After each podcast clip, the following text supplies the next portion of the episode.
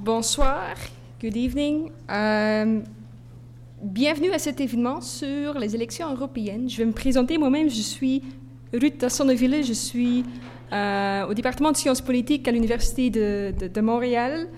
Euh, je suis aussi titulaire de la chaire de recherche du Canada en démocratie électorale, un des co-organisateurs de cet événement avec le Centre pour l'étude de la citoyenneté démocratique ainsi que le Centre Jean Monnet. Um, it's a real pleasure to welcome you all here for this event on the European elections that are coming up this week. Um, we decided to put together this panel of experts because these are really exciting elections. There's a lot coming up, and there's a real interest in this election, not just in Europe and in European countries, but also abroad and in the Canadian context as well. There's a lot at stake, we think, in this in this particular election. You can you can think of the fact that there's a couple of parties, types of parties that, that seem to be gaining popularity in many of these European countries. We might see a rise of some Eurosceptic parties, we might see a rise of populist parties, and we might also see the effects in terms of vote shares of the mobilization around the environment with student strikes all over Europe and this, the, the, the, environmental issue gaining salience uh, in many European countries. So this is going to be an exciting election, and we've uh, brought together a set of experts on European politics, on public opinion in the European Union, experts on radical right wing parties, experts on green parties, and experts on political, political communication and election campaigns. And in what's going to follow, they're going to be addressing many of the issues that, that, that, that, you're all wondering about and about what is going to be happening in this, in this upcoming election. Before starting the debate and be, before handing over to our panelists here who are going to be talking about what they think are the main issues in, th- in this election, I'd like to take a couple of minutes to kind of set the stage and to give a short intro about what is really at stake at this election, what these elections are about, and who will be elected in this election? What, what are Europeans voting for in the upcoming elections? And to do so, I am not going to give you an intro to EU institutions, because that would take way too long. I'm just going to be focusing on what people are going to be voting for and how the vote that is going to take place this week is going to affect a number of different institutions at the EU level. There's obviously going to be consequences for the European Parliament, because the election is an election for choosing members for the European Parliament. So 751 members of the European Parliament will be elected in this election. Last election was five years ago. It's been a while. A lot has changed, has changed since in many of these European countries. The elections are taking place between Thursday and Sunday. In each of those 28 member states, that still includes the UK, given that the UK has not left the European Union yet. They still have to take part in this election. So, just to give you an overview, a couple of countries are going to uh, are going to vote on Thursday. Then there's going to be more on Friday, but most countries are going to have their election on Sunday. So Sunday is really when we're going to have the election results uh, coming in and, and, and the results being counted. Different countries have different numbers of members, um, and that is roughly proportional, not completely, because obviously small countries as well need a certain amount of, of representatives in the, in the European Parliament. Um, there's plans already for when the UK leaves the European Union and how v- seats are going to be redistributed. But for now, the European Union is sticking to the 751 members, which includes lots of members from, from the big countries, such as Germany, Italy, France, um, uh, and, and, and also all the other countries uh, who have more or less um, MEPs. The election has to follow some sort of proportional rules. So that, that, that that's kind of an important thing to know uh, when you're going to be seeing the results coming in from this election, uh, all countries have to choose their MEPs by proportional rules. They can decide themselves what kind of rules they're going to be using, but countries like the UK and France also have to choose their MEPs according to proportional rules. That obviously results in an advantage for some of these smaller parties, the challenger parties, like the extreme right or like the Green parties. They're obviously going to benefit from these kinds of rules. It is also important to know that in each of those 21 member states, citizens are voting for the parties that they know. They're voting for national parties or regional parties, national or regional candidates. However, just an example randomly picked from Belgium, uh, where people are voting for the national parties, the parties that they know well, and the candidates that they know well from their own setting. Those parties, however, and the MEPs, once elected, will organize themselves in the European Parliament and be organized in certain groups according to their ideologies. Uh, social democratic parties working together in the, in the European Parliament, um, Christian democratic parties working together, liberal parties, Greens parties, they're all forming groups in the European Parliament, but they're not presented as such on the ballots that people are going to be seeing when they enter the voting booth this week. There's lots of predictions on what might happen in this upcoming election and how the different groups that are in parliament might do better or worse in this election than they did five years ago. Um, those predictions are affected by different sorts of indicators and variables are included in those models. Those include how parties in each of those countries are faring over time. A couple of these parties, like Green parties, are doing well in the polls, so they might gain votes. But in addition, in, in these kinds of predictions, in terms of which groups are going to do better or worse this time, this time or have more seats this time than they had last time, you should also in, take into account that those parties strategically pick the group that they're going to be uh, a member of in the European Parliament. So there might be some shifts as well in which parties are going to be a member of which groups. And um, at the front of the Eurosceptic parties in particular, there's efforts to, to, to put together a new uh, kind of group to work together in the European Parliament. It is not only the European Parliament that is at stake in this election. The European Commission, as well as an institution that is going to be affected directly by this election. Currently, the European Commission is headed by uh, Juncker from Luxembourg, um, but that is going to change after this election. And if you want to know who is going to be in charge of the European Commission, then we should look at the Spitzenkandidaten. The main groups in the European Parliament have put forward names for candidates who will, if that party uh, does well in this election, who will be the candidates to uh, be the president of the commission. So, depending on what parties fare well, one of these candidates might turn out to be uh, in charge of the commission after these elections. It is not only the candidate that's got most, most support or that finds a majority in the European Parliament to support their candidacy that will be elected, that candidate should also get the agreement of a third institution, the European Council. The European Council is basically um, the heads of uh, state and government in the different countries, the heads of government in different countries coming together. They have to approve of whomever is proposed as the president of the European uh, Commission. And there as well, there's some changes coming up. So there's a limited number of countries where we might change in who's going to be in that European Commission, because a couple of countries, basically two countries here, uh, will have elections on exactly the same day Belgium and Lithuania. So there, there's, there's going to be some change at the level of the um, uh, council as well. Furthermore, there's more elections coming up pretty soon. Denmark's got elections coming up.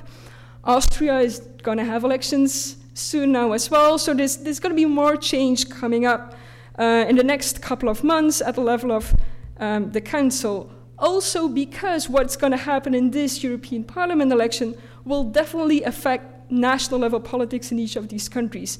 And if some of these parties, fringe parties, are doing really well, that might put pressure on the other parties to perhaps call elections. To sum up, what is at stake at this in this election? The European Parliament is up for grabs. There's 751 MEPs that will have to be elected. the Spitzenkandidaten in particular are worth looking, uh, looking out for because one of them is going to be leading the, the, the, head of the president of the new um, commission. Furthermore, there's going to be some minor changes in national level politics, but at that level, there's more to come in the next couple of months. With that really short intro, with lots of information uh, on the elections and what to expect in this election, uh, I think I set the stage, and it's now time to hand over to our panelists who are going to be discussing about what, according to them, are the main issues and how this election might or might not change the future of the European Union. So, on that note, I'll hand over to my colleague, Laurie Beaudonnet, and she will introduce the panelists to you.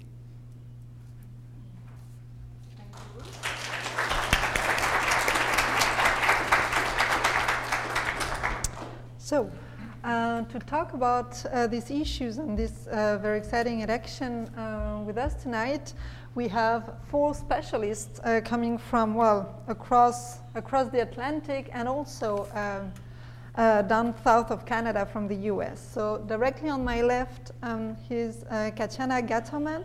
She's assistant professor at the University, um, sorry, at the Amsterdam School of Communication Research.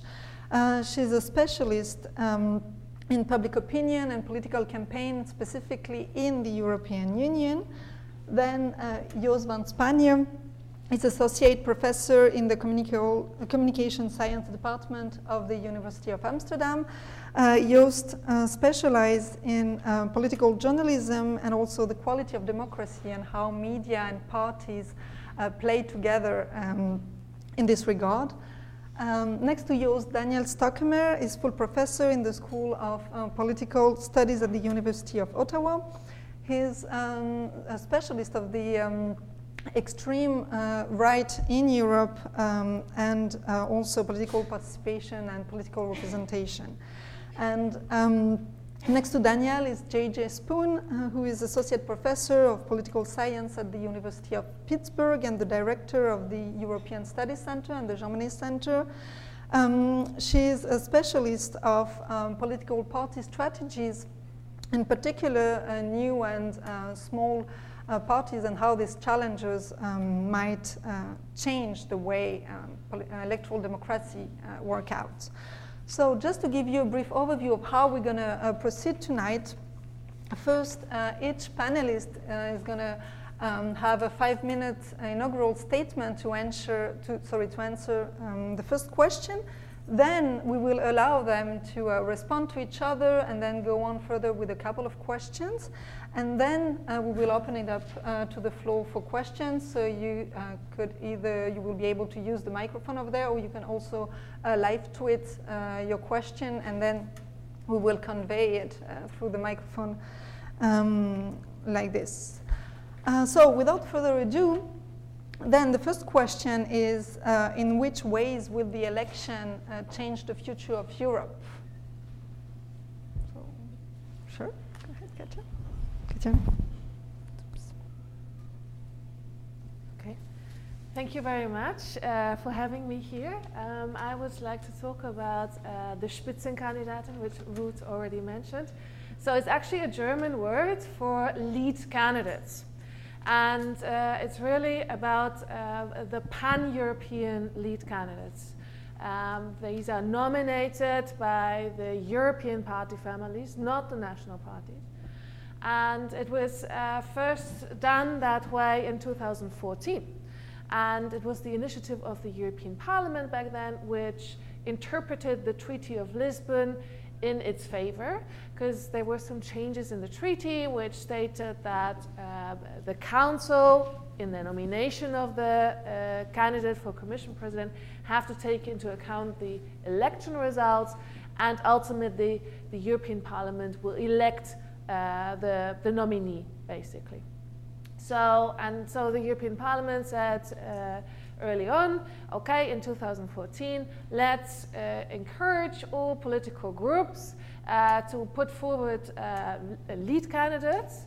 And the idea was that they actually um, raise the awareness of voters' interest, of course, to work against falling turnout, um, and also to increase or maintain the legitimacy of the European Parliament and ultimately the Commission, because Parliament holds the Commission accountable. So um, that was the first time, and we've seen, uh, Ruth has already uh, told us, uh, Jean-Claude Juncker, he was back then the lead candidate for the uh, EPP, the People's Party, and he was eventually also uh, nominated uh, by the Council and ultimately elected. Now, uh, for this time round, uh, the Parliament actually uh, mentioned in the resolution in 2014 that uh, was a success. Uh, it doesn't say much more, but um, uh, it's of course when you look at, well, the, what, one of the lead candidates was elected Commission President in the end. But I, what I would argue, um, we don't really know yet whether it's really success because the effects on voters are actually not clear. Um, so I've done uh, some research on the one hand into media coverage, so looked across uh, several European countries how much attention actually these lead candidates got. Uh, we have some uh, variation across countries. So in those countries which actually had a lead candidate, uh, like uh, France and Germany, they paid comparatively more attention than, for instance, the United Kingdom uh, to these candidates. But we don't also have much uh, comparison because it was the first time, because we, we cannot say that it was a lot or only little attention. This year we will be able, after we systematically analyze this from uh, the current campaigns, we will be able to draw a comparison. Um, also, um, I've done research into uh, voter um, uh, opinions and recognition. So we asked voters in the Netherlands uh, to what extent uh, they actually know these candidates and can also align them with their political preference. And it turns out that only few voters can actually make sense of these candidates. We only uh, focused on the big three, basically, from the biggest parties. But even there, um, voters had a hard time, and they needed actually to have uh, or regularly follow the news and also have some uh, information about the EU at hand. So those who, who had some more knowledge, they could make sense of them, but others not. So that is, of course, something um, which um, is influenced um, uh, or which is not fully set in place. So um, I would like to make a few pointers for this election, actually. So, as I already said, uh, we are now interested whether there's actually some more attention also by the media uh, paid to it, uh, since uh, we saw last time, okay, there actually one of the lead candidates became commission president. We have to say, however, perhaps we talk about it a bit later as well, uh, that still is not clear. As I said, uh, the council still has to nominate, the majorities are not clear, so we'll have to come back to that issue after the elections as well. But in terms of voters, we had again uh, some uh, TV debates, that was also last time the case. Um, these are, of course, um, there's some difficulties. First of all, uh, these uh, debates are originally in English mostly. One candidate this time uh, spoke in French that had to be translated, and also national television station. They then translate also in real time. Uh, so that uh, the viewers at home, be that uh, Sweden or Slovakia, can also follow. Um, but that is, of course, also an issue because you cannot really uh, see the personality of the politician if, if he or she doesn't uh, speak in her own language, for instance, or also is translated into another language. So that is, of course, a bit different. Then, of course, you need to uh, be aware that uh, these, these debates are followed by people who are anyways highly interested in the campaign. So it's, it's perhaps difficult to reach those who are, who are not uh, get uh, interested in EU elections or actually want to have the plan to go voting. Um, so, um, but then it's important that other media also talk about them. And also, we have to talk about political parties. So, I've done also some research into election campaign posters. And last time, for instance, uh, parties in the Netherlands and Italy, they haven't really uh, had the lead candidates of the European lead candidates on the election posters. So, how can voters then recognize them? There's, of course, still the national lead candidates, which is a bit paradox. That's uh, at the same time, uh, voters, of course, have their national candidates. So these are a few things uh, um, uh, to look out for also, or to, to keep in mind actually this time. Generally, I think it's a, it's a positive procedure because it, it uh, I don't see that it does do much harm in that sense, but it's still a young procedure. Voters need to be socialized, candidates and parties. So um, I don't think that it will be a massive uh, uh, improvement to last time. Um, but yeah, thank you.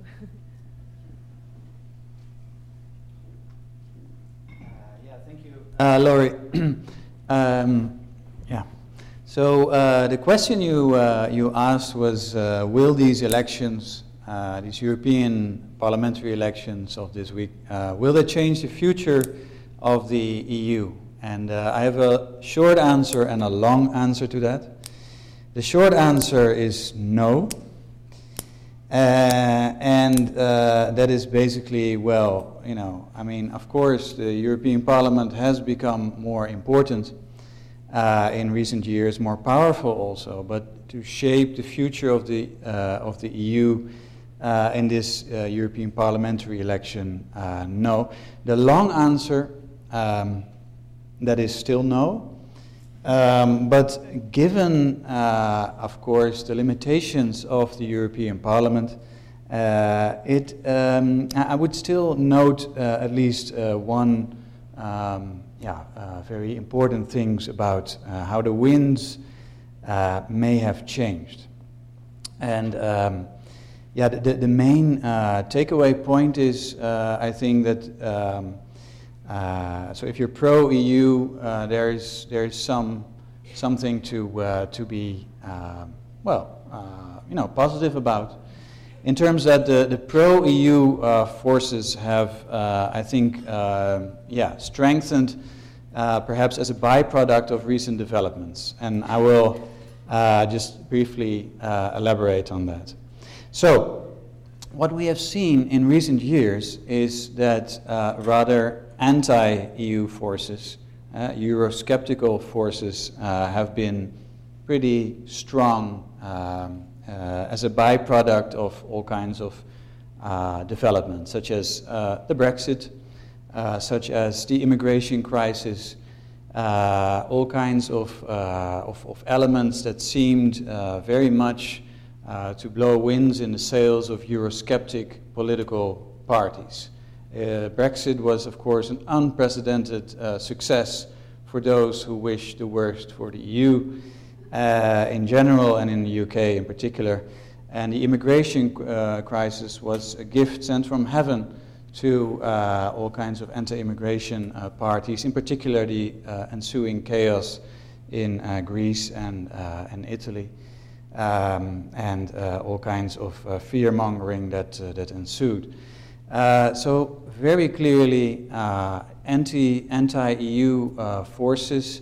I mean, partly simply as a byproduct, but still, uh, they they they were uh, they have been uh, pretty uh, strong, which bode, did not bode very well for uh, for the 2019 elections. But then, it seems that at least a little bit the winds have have changed in this respect.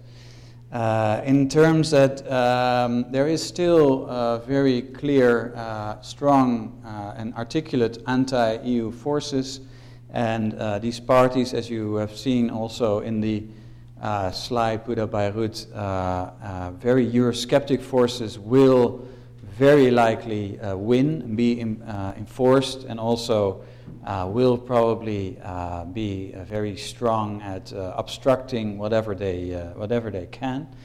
Um, however, um, there is also a pro EU side that has become stronger and more confident as, as, as far as I'm concerned. And that is partly perhaps a, a more an ongoing evolution that we have seen also at the country level. Uh, where uh, you see an evolution of, uh, of, of, pro and anti-EU forces fighting it, it out over time. In some countries, much earlier, such as Denmark and France, already since the 70s and 80s. Uh, whereas in other countries, such in, as in my country, the Netherlands, very recently so. but partly also as a byproduct.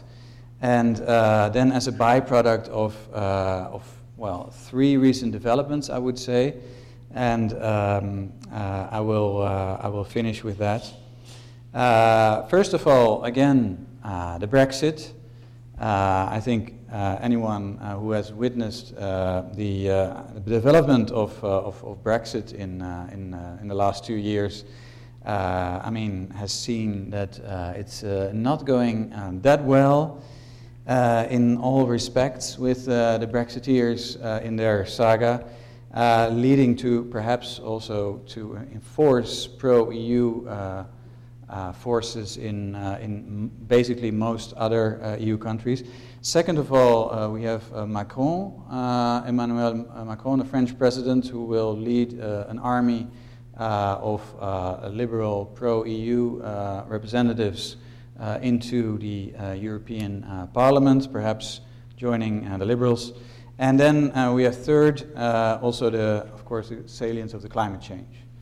Uh, that uh, will be in the hearts of minds of many Europeans, even if they're not, you know, these issues are not always very visible in the campaign in every country at every time but still uh, that, uh, that also uh, gives as some kind of byproduct Uh, more uh, force to uh, pro-EU forces.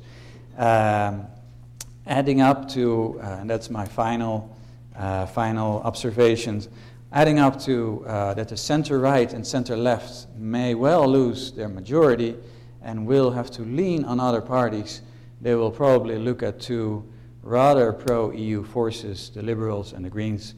Uh, and uh, in that sense, uh, it seems at least that um, yeah, the winds have, have changed a little bit.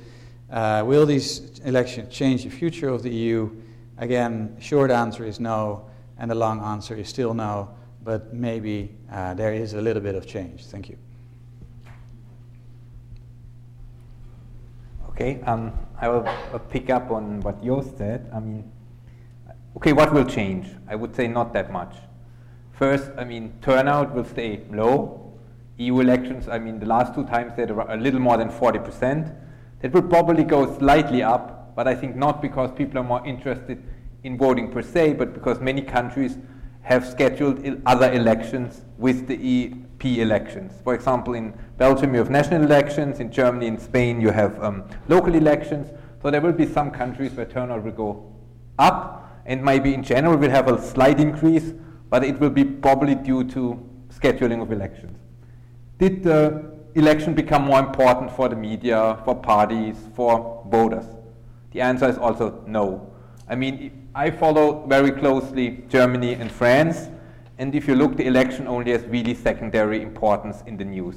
I mean, they're not on the first page or even like the odd story, but there's a lot of other things um, that are discussed. And we are like less than a week before.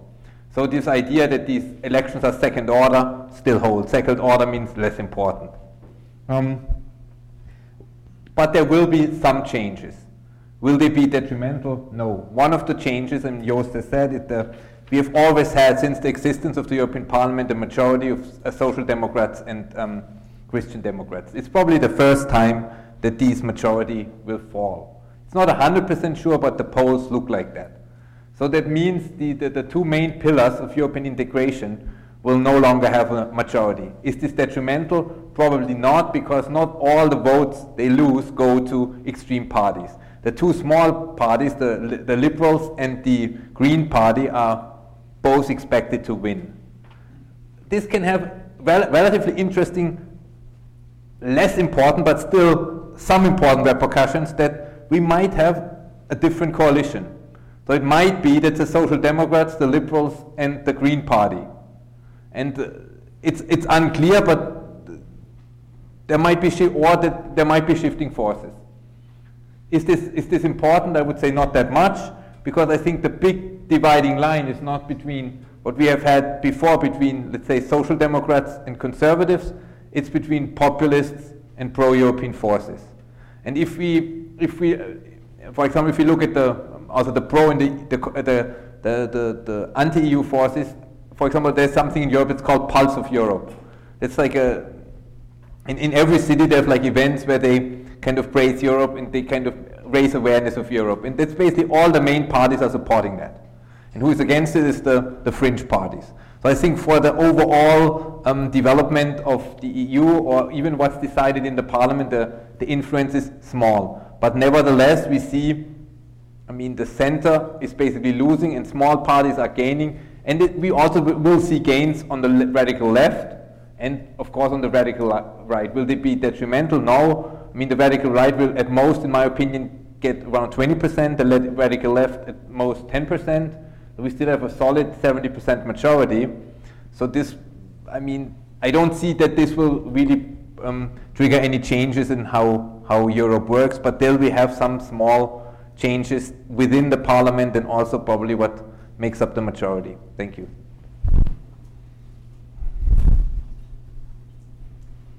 Well, thank you uh, to uh, Ruth and Laurie for, for having me here and, and for this um, discussion. Um, I will follow my, my two previous colleagues in also saying no, um, and that's all I have to say. No, um, but to uh, elaborate a bit um, on, on what has, has, has been said, um, will we see major changes? No, but as, as Daniel has just said, I think we will see some changes sort of around the fringes.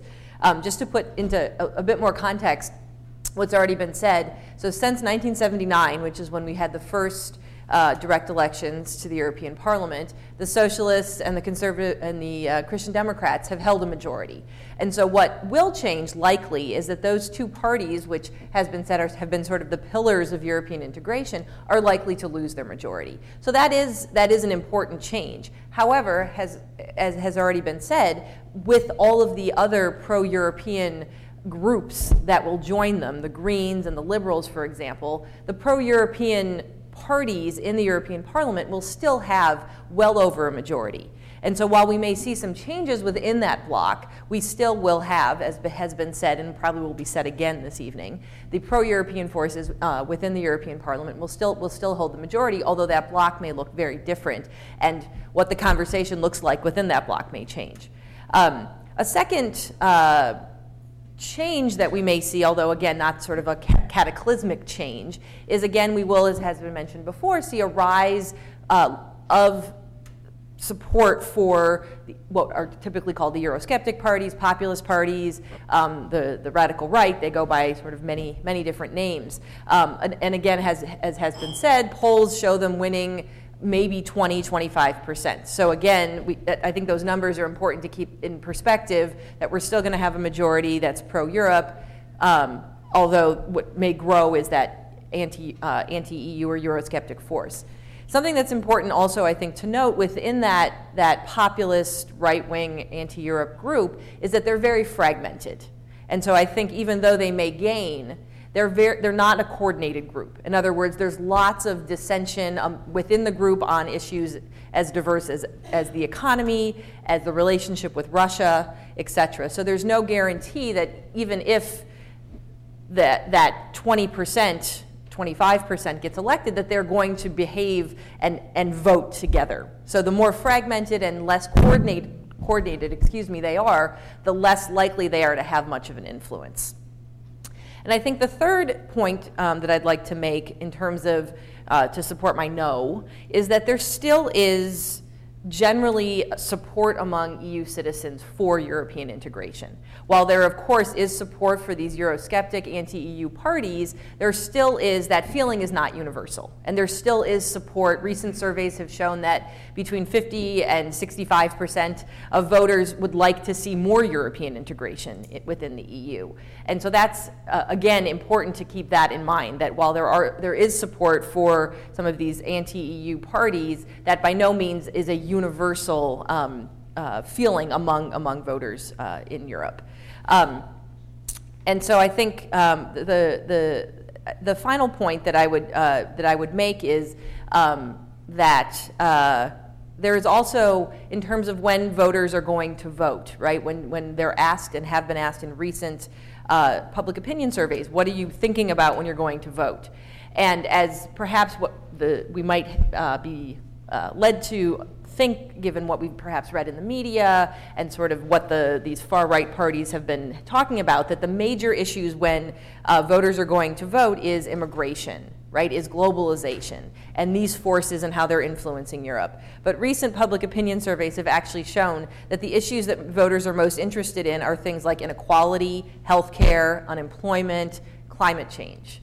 The environment, excuse me, immigration is, is maybe sixth or seventh, depending on the country. Um, and so that's, I think, important to keep in mind that when voters are actually thinking about who they're going to support, they're thinking about sort of typical domestic type issues that influence every single election, right? And that's not sort of these earth shattering, huge changes, but things that we're all concerned about and that voters everywhere are concerned about as well. And so these elections, in some ways, right, are looking like national elections in terms of the, the, the things that voters are interested in.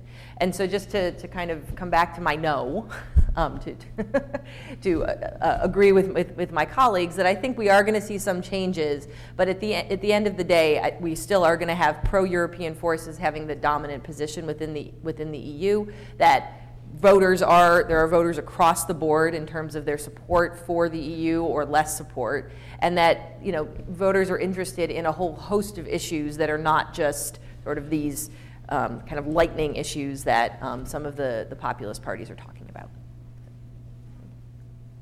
Thank you, Gigi. Thank you, um, everyone, for this uh, inaugural statement. So before we move on to the next question, uh, do you want to react to uh, anything that uh, one of the, the other panelists said?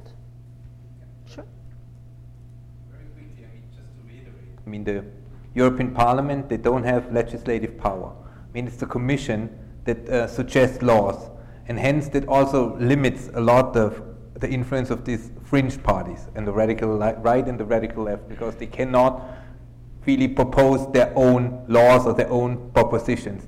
And since the European Commission will be very will remain very pro-EU, we will not see any change in the proposals that arrive at the parliamentary floor. This also shows that for the overall Europe, the, the impact will be relatively limited.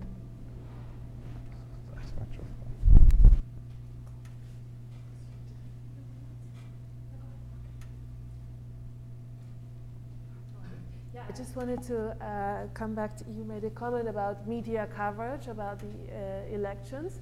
And um, it is indeed true that uh, media pay less attention uh, to, um, to European Parliament elections compared to national elections, for instance. But we also see colleagues have shown that over time there is more attention. So there is more politicization, but also media uh, paying more attention. And my research shows also regular attention uh, outside elections to European affairs. So, um, and we, we have yet to uh, see how uh, this time maybe it stagnates, uh, we don't know, or goes back, but um, um, there also is a bit of focus, especially on these populist, uh, radical right, that the media, because it's negative news, conflict, uh, they like these sort of news and tend to focus more on that and not so, for instance, on policy uh, positions or something like that, which would also give voters uh, more information what's actually at stake.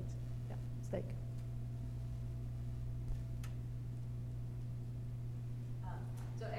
I wanted to follow up um, on, uh, on Katjana, what you were talking about in terms of, in some ways, this disconnect between sort of campaigns in, uh, in, in, the, in the member states, right, in, in France and Germany, et cetera, and then also these lead, the lead candidates as well.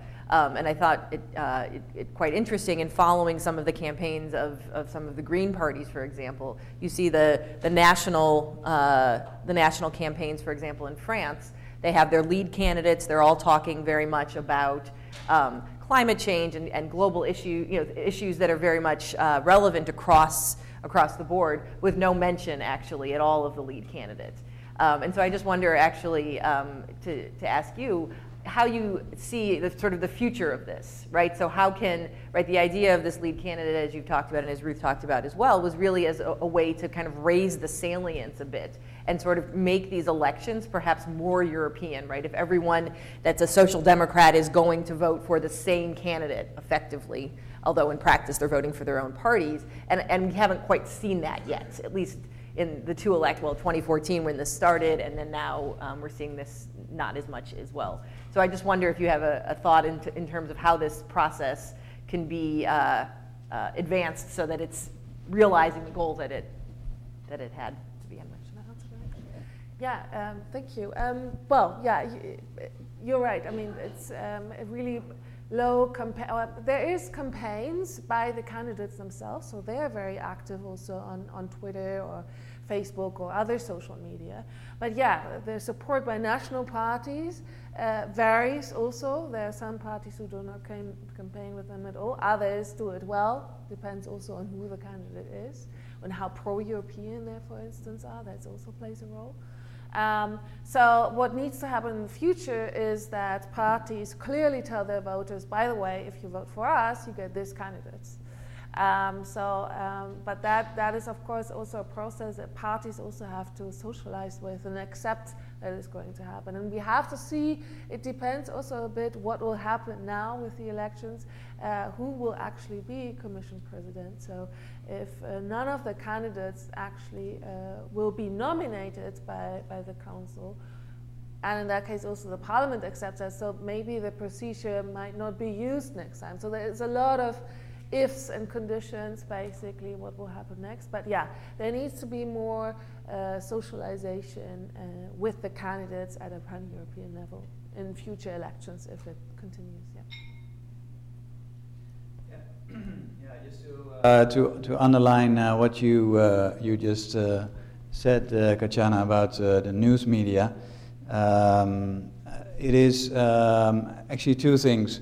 Uh, one, uh, it is absolutely true that uh, there is a lot more attention to national elections than to European elections. And uh, two, it actually matters uh, also for vote choice. Uh, let me briefly elaborate with an anecdote. Um, in my country, in the Netherlands, in 1999, um, there was famously uh, just one newscast about uh, the European election during the entire campaign. And that newscast was on the day before the election saying that uh, probably turnout is going to be low. So, uh, this as an illustration of how poorly uh, covered these European elections were. Fast forward 20 years, it has become more, it has become also perhaps a little bit uh, better in terms of nuanced. Um, but my second point is it also matters. Uh, just two examples. One is um, the um, quite substantial amount that the far right uh, tends to get in uh, news media matters, uh, as uh, several researchers have repeatedly shown that media attention to uh, far right uh, leaders, their issues, their parties, uh, basically uh, enhances uh, the vote for these, uh, for these parties in various contexts. Um, and second, it has also been shown in research that particular framings of positive framing of the EU uh, also in terms of, um, uh, in general, but also in terms of uh, talking about the benefits of the EU for the member state, uh, actually uh, seems to reduce uh, the vote for Eurosceptic parties among those who are actually exposed to such, such news content. So, well, um, in brief, there is very little uh, coverage, and it is uh, very much uh, skewed. And uh, secondly, that matters.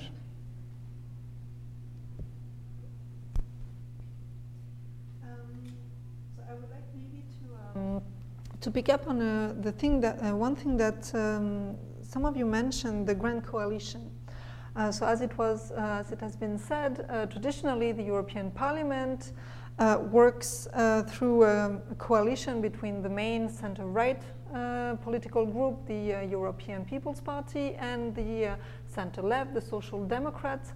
Um, parties, sometimes one of the two is strong enough to pass uh, some laws through alliance with the Liberal group. but more basically, the parliament has been working on for years through this coalition between the center left and the center right. And as you mentioned, for the first time in the history of the European Parliament, this might come to an end, meaning that um, there might, one of the two groups might lose uh, the majority. So I just would like to hear you on whether you think it's a good thing or bad thing for first democracy and second the EU.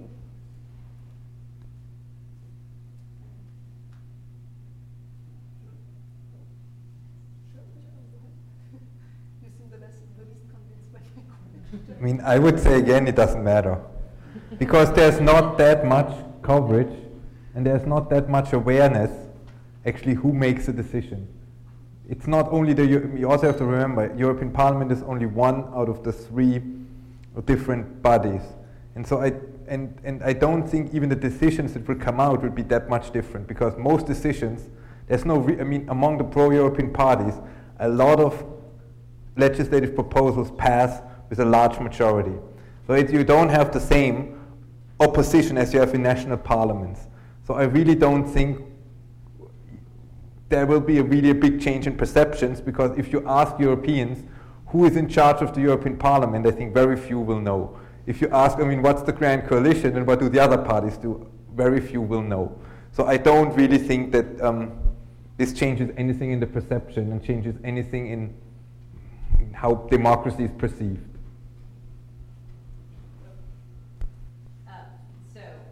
Well, yes, I agree. I agree with, with, with my with my colleague here. I would say that I think it's actually.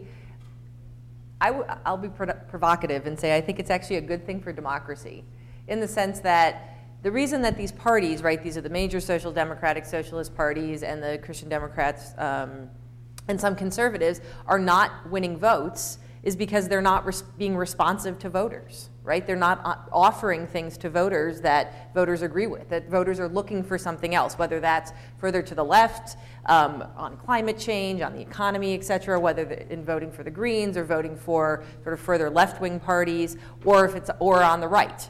And so, in the sense that this is a demonstration of kind of how democratic politics works, right? In other words, if parties are not uh, offering voters something that they agree with, then voters have another option. And I think the fact that we're seeing that these parties, these national parties that belong to the socialist, the social democratic group and to the European People's Party are losing votes, right? I think that's a signal that they're actually need, they're not being representative, but that voters, if they hopefully stay in and, do, and actually vote, and as, as, has been mentioned, turnout tends to be low in these elections. They have different parties to, to vote for, to vote for that better represent them on the issues that they find important. So I actually think, from a democ- democratic perspective, this we're actually seeing democ- multi-party democracy at work.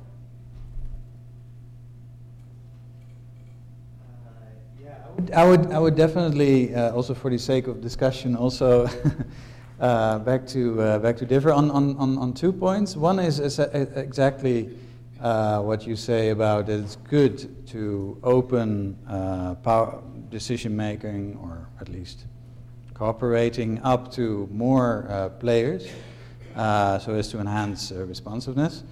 and um, more generally, coming from or living in a city uh, that uh, has been ruled uh, by the Social Democrats longer than uh, the Communist Party was in power in, uh, in the USSR.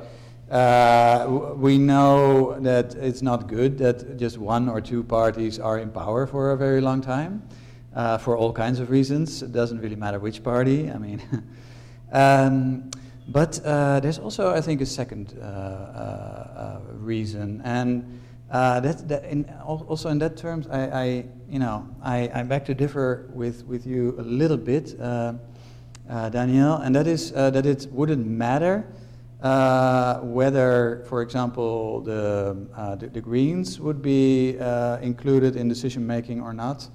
I think, um, of, okay, I mean, most, I mean, center right, center left, liberals, Greens, they're all, they all tend to be pro EU, uh, more or less. But then still, there's all kinds of things like international treatments, uh, privacy, uh, also uh, attitudes towards uh, big corporations, uh, also um, the urgency with which climate change issues are tackled. I think it, it might make a, a, a big difference, actually, to what extent the, the, or whether the Greens are actually part of, uh, of, of, of, solutions or, or not, even if, they're, uh, even if they're small.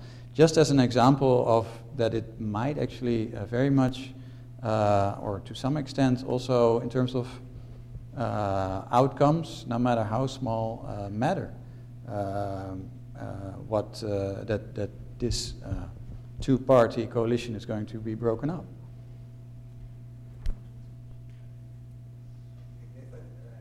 I disagree because I don't. I mean, that would imply that there are different laws coming from the uh, different proposals coming from the Commission, and um, I don't. I mean, I don't. I don't see this. I mean, I would. I would agree with you if there would actually be a possibility to actively introduce laws.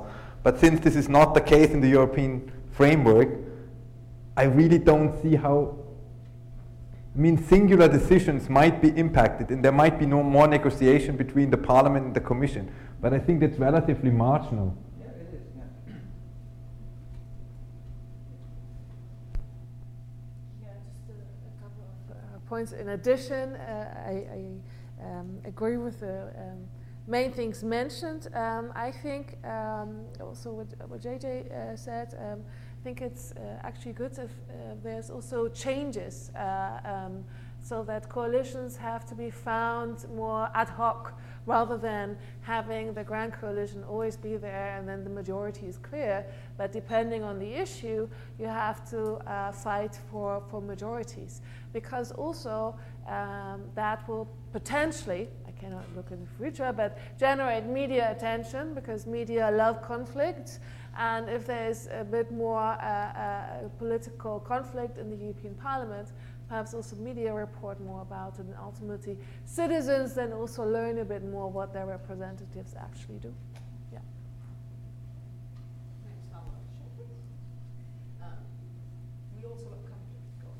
I also like conflicts, yes. No, and I think just to, to follow up, not only media likes conflict, but voters like conflict, right? Lots of studies have shown that when there's disagreement, voters actually pay more attention, right? And they actually are better able to identify issues, identify parties' positions, et cetera. So a bit of conflict is actually not necessarily a bad thing um, uh, as, as well. And conflict not only generates interest, can increase turnout, right? If voters see that there's actually a difference between what's on offer from the different parties. And so a bit of conflict, right? Not to the point where there's gridlock, right? That's obviously sort of where conflict can cause major problems, where, where you get to that point. But a bit of disagreement and not just sort of politics as usual, and a, which is off, you know, what we often think about with a grand coalition, can actually generate interest and have some positive effects as well. So let's go ahead with, a, with another question. Um, as uh, you, you, some of you also mentioned that the, the far right parties um, are, well, first, very likely to gain uh, more seats in the, in, the, in the forthcoming election, but also the media and the campaign has been very much in many different countries about the, the so called threat of the extreme right uh, at the European level. So I, I was uh, wondering if you could. Um, uh, maybe tell us a bit more about uh, the fact that the far right parties have been organizing themselves at, uh, themselves at the European level. Just uh, the last weekend, there was a, a big meeting in, uh, in Italy with uh, the National Front, the Italian League, and so on and so forth. Um, so I would like to hear you a bit about whether this has been a big issue in the campaign and also how you see this is going in the next months or years, what is the future of this uh, European extreme right?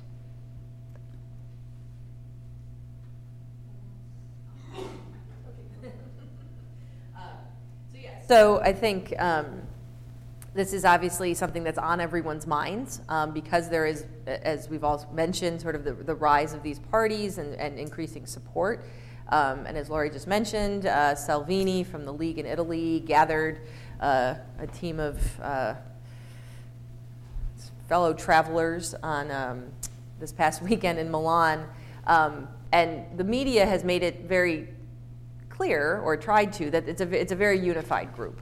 Um, but even within that group, not all of them, not all of the leaders of these parties uh, were part of this meeting. And there's a lot, as, I, as, I, as I've mentioned and as others men- mentioned as well, there is quite a bit of um, disagreement among, among the group um, uh, around um, support for Russia um, as one of them. Um, there have been parties that are part of the sort of um, that are part of this far right group that have distanced themselves somewhat from Salvini and Le Pen in France, et cetera, because of this. Some of the some of the Scandinavian far right parties, the Polish Law and Justice Party has also made it very clear that um, that they will not join a, a party that involves these the the, the pro Putin far right. And so I think that that's important to, to, to, to, keep in mind as we think about sort of the perhaps the threat from, from, from the far right. Um, right as of right now, as has been mentioned, right, all of the national parties, uh, once they're elected, form party groups, and we've been talking about these. Um, and right now, there seems to be um, perhaps three different uh, Eurosceptic groups. Um, again, divided over some of these issues, even though they're all somewhat Eurosceptic um, or, or anti EU. And again, that makes it harder to really change the agenda and to really um, move any sort of, you know, make any major changes if they're not all in the same group and if they're all not sort of voting together. Um, the one thing that they all do agree on is that they want to, you know, change the EU from within. Um, many of these far right parties did support some version of a Brexit, whether it was Nexit in the Netherlands or Frexit in France or Fixit in Finland. But now most of them, in fact, all of them are really not supportive of this anymore because they've watched what's unraveled or not unraveled in the UK, right? We still don't have a Brexit.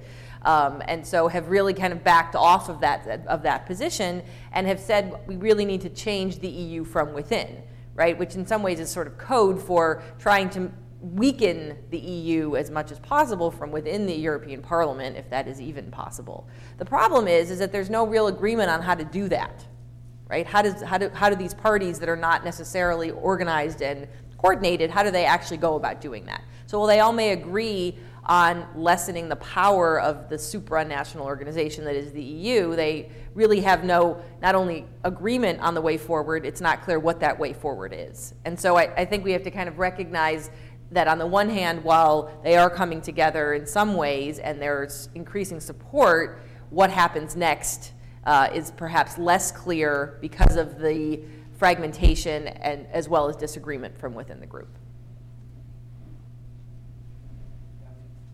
To add a couple of things, within the same party, sometimes they've joined different party families. That shows, I mean, the same national party. That really shows how fragmented they are. I mean, I want to come back to another point you made with the media. And uh, there's a famous quote of Jean-Marie Le Pen, which I think um, summarizes this a little bit, that says, I don't care what the media talks about as long as they talk about us, about our topics. I think that's a little bit what we see. And the more that the, the, the, they talk about them, the more they're in the public attention. And I also think that compared to other parties, I mean, for example, this famous meeting in Milano somehow was in the news everywhere wasn't really that important in my opinion, but it shows that they still get their fair share of media attention. And I think that can, to a small degree, I won't overestimate it, contribute um, to the success. But also, I mean, they get the same disproportionate media attention. I mean, you just have to look at the US. I mean, everybody talks about Trump every day.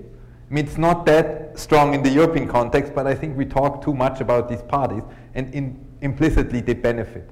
And also to, to, to put this into perspective, we have kind of a populist tide right now. I mean, you can look everywhere, populists gain. And I think the, Europe is part of it, and it's not specific what we see to the European Parliament. I mean, what we see, the results we will see will reflect what we'll see, what we have seen in a lot of national parliaments. And I don't think that compared to like what they, their vote share in national parliaments is the, um, the radical right will gain in the European Parliament. So if you compare their vote share across Europe, in the national parliament, in the European Parliament, it will be relatively similar, maybe even lower. So I think that's also to put things into perspective. Uh, yeah, so Daniel um, mentioned uh, Jean-Marie Le Pen. So I cannot uh, leave, uh, uh, be left behind, of course, so I will mention Marine Le Pen. two things. Uh, first of all, to underline the, the, the, yeah, the scattered history of, uh, of, of the far right trying to cooperate, uh, there is this uh, uh, anecdote of uh, the, Italian far right representative actually uh, yeah, calling uh, Romanians uh, uh out on having, uh, uh, um, making crime a way of life, after which the Romanians actually left the fraction and the whole fraction fell apart. that used to be the poor level of integration of the far right, say, say 20, 25 years ago. And then in 2015, uh, they really pulled it together with uh, Geert Wilders and, uh, and Marine Le Pen uh, having uh, une uh, romance, and which led to actually the love baby of 17.5 million euros that they actually got of EU funding. Um, so they are on a learning trajectory, but it's still very difficult, I think, to uh, reiterate uh, and highlight the, the, the, the, well, the, the fractions or the fragmentation on the, on the, on the far right. Um, but I think, um, as a second point, I think uh, underlying all this um, is uh, our issues of immigration and integration. Uh, that a lot, a lot of European voters are very much concerned about a lot of uh, voters actually wanting uh, to have an Australian or Canadian immigration uh, model, as they call it. Um, and as, as long as, uh, as, as, that, as that is not uh, put in place, or at least uh, issues here are not taken care of in the eyes of those voters, this large segment of the electorate, they will, this, this, this tide will uh, keep on uh, rising, in my uh, view, with clearly, as a byproduct again, risk for the EU of, well, basically almost existential proportions. So, in that sense, uh, I think uh, the, the, far right, I mean, uh, even if they're very scattered and even if they're, well, they cannot do much more than obstruct, but um, yeah, um, still, I mean, there is uh, there is a huge uh, potential of, uh, of, of danger for the EU, um, uh, in my view.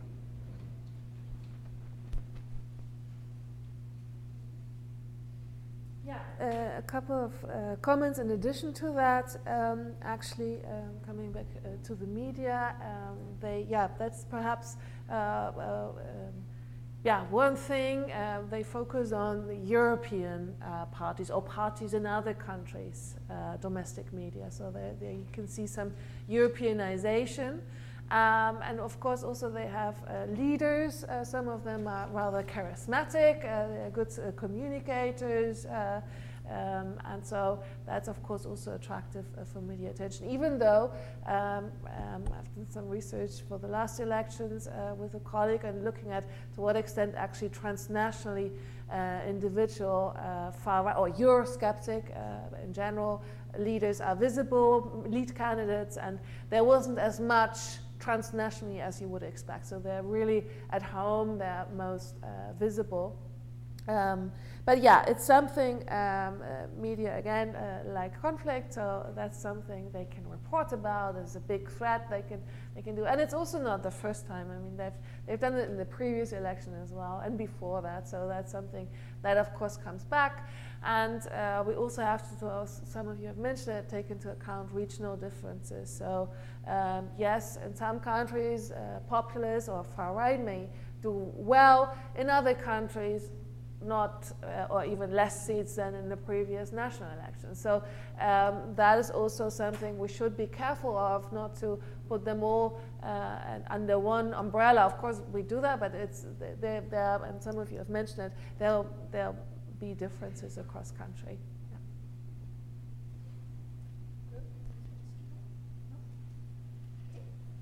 Um, well, it is now time to open the floor for questions. So please, you have two microphones here.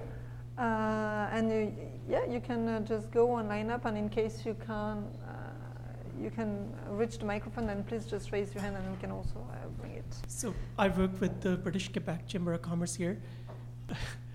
it's um, the question I had was that when UK uh, is marked for uh, Brexit, and it's now on life support, like last minute reprieves and extensions. How, how come UK was allowed to participate in uh, uh, European Parliament elections? Because as you can see, uh, Nigel Farage is set to sweep, and he's a one man demolition squad coming in and will engage in demagogy um, and end up uh, like hurting the EU more than helping. And second part, second question is that you mentioned the far right is very fragmented, but initiatives like ENF in Milan last weekend, and also like people like Yanis Varoufakis, the former Greek uh, finance minister, constantly complaining that left is far more fragmented than the right is. Like, how do you actually, uh, I guess, explain that?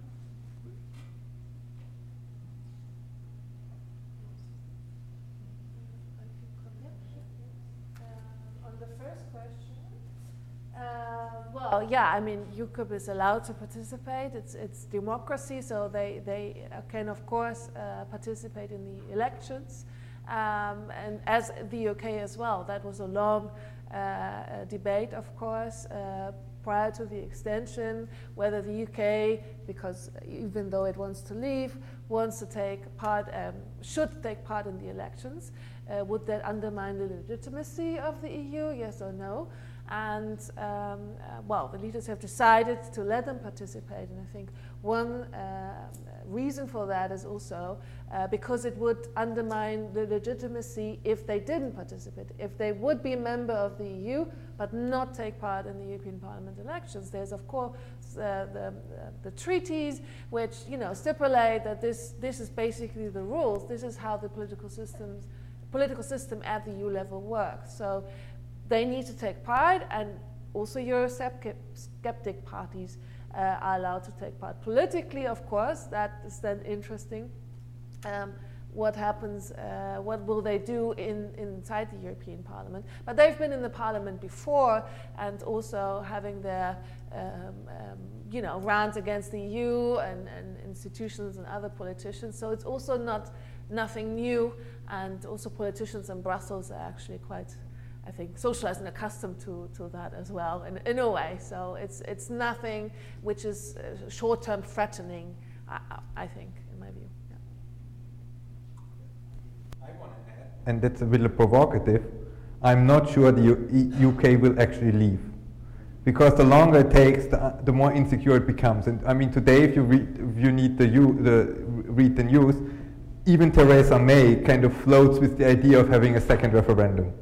So I think it's important that they participate. Well, it's not UKIP, it's the Brexit party. I mean, uh, Farage has, has, created this new party that's now with 30%. Um, but I mean, I think it's important that they participate because I think there's a relatively high change, chance that they will actually never leave.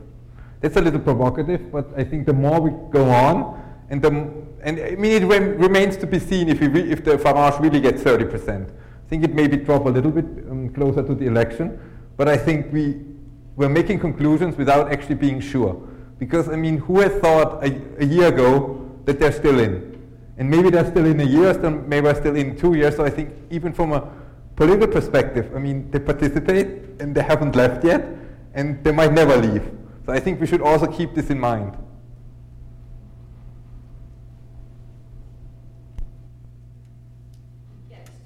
To follow up on that and then to, to uh, get to your second question, yeah, I mean, I think it is, you know, I think one of the, the more interesting things to think about, right, um, with, in this election, right, is the, the fact that the UK, which will leave, I think, at some point, uh, when Halloween right now is sort of the, uh, uh, the end of October is the day we're kind of playing with, although that's changed a bit today, I think. Um, I think what's interesting is that, you know, if we think that the UK will leave, and we can obviously debate about that, um, the, the amount of resources and uh, whether, and, and campaign resources and money and all of these kinds of things that are going into running campaigns for an election that in which the UK will elect members, but they will not be sitting in that institution for very long should they leave let's say by the end of this year. So it is a really interesting and sort of hard to, uh, I think, wrap one's head around sort of how this is actually working. But what I think it, it, it is doing is that not only is it you know sending sort of clear signals if the Brexit Party gets 30% or 25%, right, of what perhaps the population in the UK really thinks today in 2019 the other thing that's important to mention, though, is that you know one of the most pro-EU parties in in the UK are the Greens, and they're polling higher than they have since the late 80s. Right? They're not polling anywhere near 30%. They're polling anywhere from sort of 9 to 12, 13%. But in the UK, that is for the uh, for the Greens actually quite good, right? And they are they are very clearly a pro-EU party, um, as are the Lib Dems um, that are also polling fairly well. So I think that's the other important, the flip side to this is that it's not just the 25 to 30 percent for the Brexit party, but that there are very clear pro EU parties that are also polling very well and better than they have in the past. Um, to um, get to your second question about the left being fragmented, which is often what we, one hears from the far right that, and from the right that it's the left, right? They're sort of lobbing, sort of throwing things back and forth to each other the left is fragmented, right? You have the social democratic parties, you have Greens, you have the far left, which are typically not, uh, typically more Eurosceptic.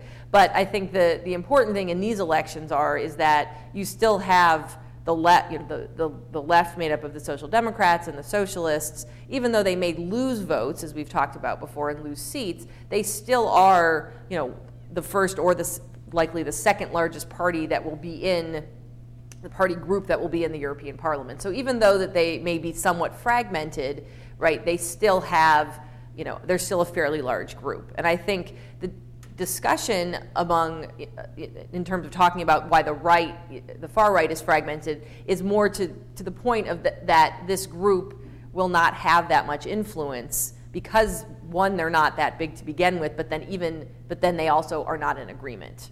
And so yes, I think both sides are fragmented, but it's a bit to do with sort of size and sort of relative threat as well.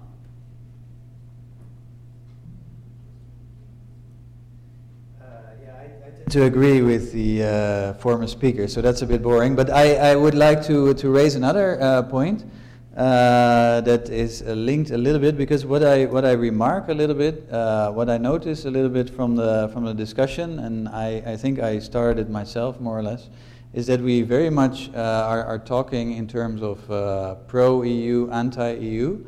And uh, I mean, last week a report came out, uh, actually from our uh, department, uh, about the, how, how surprisingly nuanced the public opinion is, actually, at least in the Netherlands, which is, as I mentioned before, not the, the country uh, in which uh, EU debates have, uh, have, have had a long history. Uh, but still, I mean, there's quite some evolution and quite some very nuanced opinions with about you know, a very small minority wanting, well, maybe less than 20% wanting to leave, and uh, even less uh, being enthusiast uh, EU, pro EU uh, but uh, all kinds of very nuanced opinions in, uh, in between. So uh, let's uh, also in the, in the clash of Brexit, for example, and, uh, and the far right and the very pro-EU parties, let's, let's definitely not, not forget that the vast majority of, of Europeans, probably, at least in the Netherlands, is, are, are, are somewhere in between.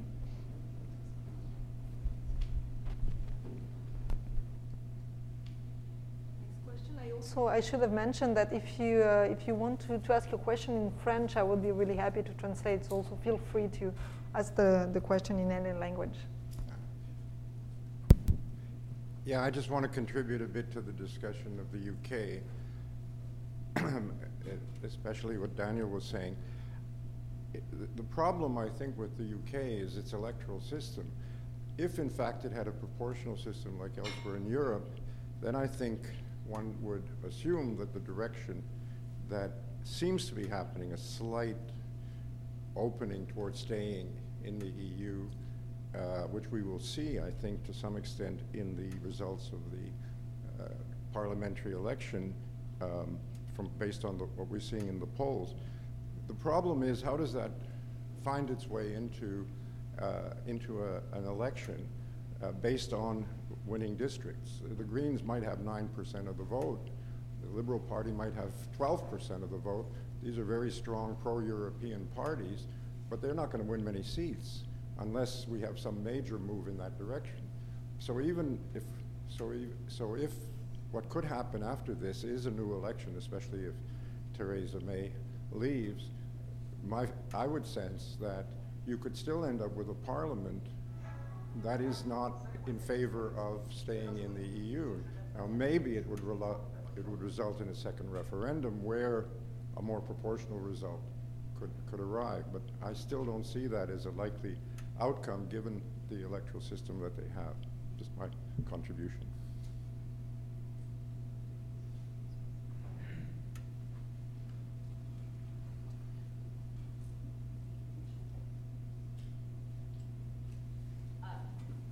Uh, thank you. Um, and I think the, the important thing to, to keep in mind with um, the UK, as, um, um, as with France, is that in the European elections it's proportional, right? So they actually, in, the UK, I think has eight regions, and so which, uh, that, that elect members uh, to uh, the delegation to the EP. And so this is why in the past the Greens have gotten individuals elected small, the SNP, the Scottish National Party in Scotland, et cetera. And I think you rightly point out, though, that when we then, they may get elected uh, in the elections um, and the UK votes on Thursday, they may elect Greens, Lib Dems, et cetera. But I think in terms of real national change, I think that will come at the next national election, which will likely be sometime, I think, later this year, in which we then revert back to the plurality system that you're all familiar with, right? Which makes it very hard for um, the, the small parties to do well. And the Greens and the Lib Dems have often, and this has been sort of their challenge, um, they often come in second or third because it's not proportional. And so I think you're right. I think um, that that is a challenge, but I think that the UK is really at this moment of political change. I think we would probably all agree that Brexit, whether regardless of what happens with Brexit, is that we're actually seeing a really important change in the party system in the UK that's been dominated in the post-war period for the most part by two parties. Um, and that that's changing, right? And that we've seen obviously the Labour Party very divided. The Conservatives in the current uh, for the EP elections are polling well, anywhere from fourth to sixth. So, so they're not they're not polling very well, and so I think that this is a moment where we're going to see some major change in British politics and in the party system more generally, and that even with the restrictive nature of the electoral system and the rules in the national election, that we are going to see, I think, a replacement of sort of what those two parties are, and it may become, you know, more of a well, it's not going to become sort of the multi-party system that we see in much of continental Europe because of the rules, but we may see, for example, the Lib Dems replace the Labour Party as the second large, as one of the major parties um, on the sort of center-ish um, place in, in, in the spectrum. So I think that's an important outcome of what's been happening with, with Brexit, and that even regardless of what happens with Brexit and with the electoral rules, I do think that we're going to see some, some major shifts in, in British politics.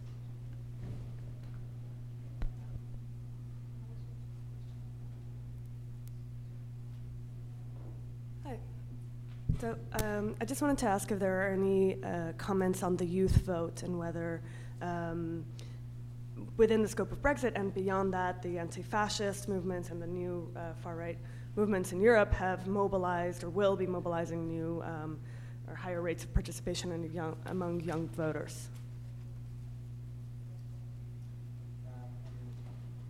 They will go both ways.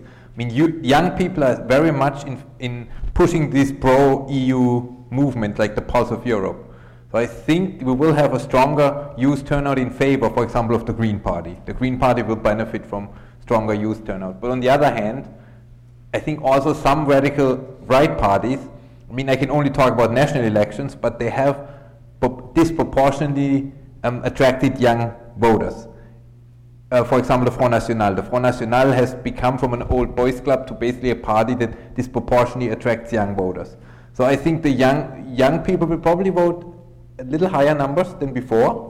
the, their participation rate will still be much lower than of older generations, but there will be a little higher, and I think we will have this higher participation both on the uh, pro-EU forces and on the anti-EU forces.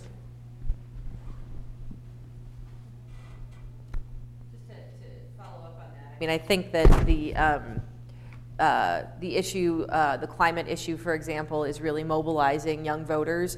Um, obviously, a lot of the, the movements that have been in the, in the streets in European capitals have been high school students, um, many of whom can't vote. But I think that that's translating into you know, college age voters and you know, younger voters as well, and that that is really a very important issue, and that um, that's what's bringing um, the uh, younger voters to the polls and that will be voting you know, green on that side um, as, uh, um, as well. Obviously, there's a different young, uh, youth vote that's being mobilized on, on the far right as well.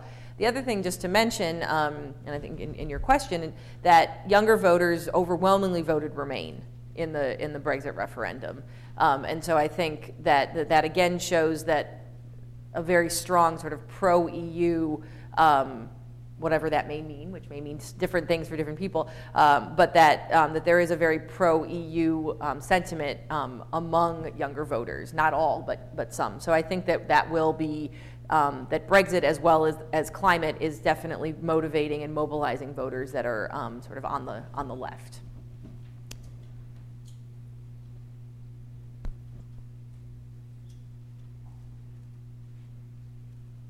Hi. So uh, I had two questions that I'd like to ask. Um, I guess one, um, going off of, I guess you're finding that uh, immigration actually has kind of just fallen in terms of salience, if I've understood your findings correctly, and we've returned to the same old top, the same topics that we're accustomed to talking about in elections.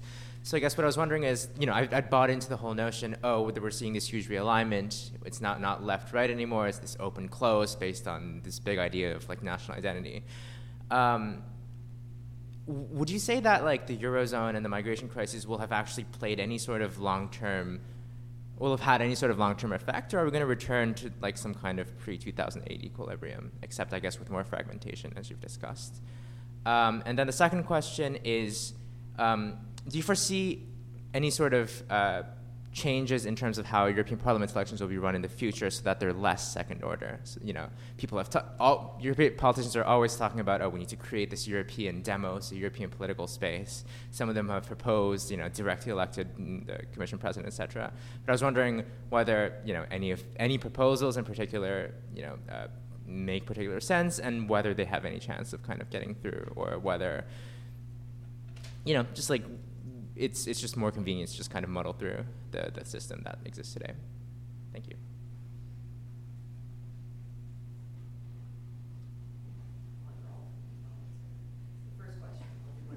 Thinking about proposals, I will think about those too.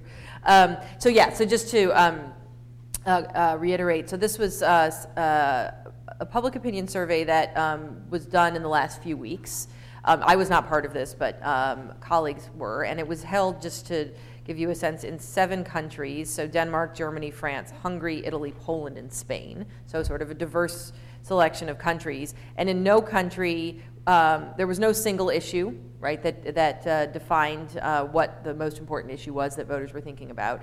And in no country um, did immigration come above fourth.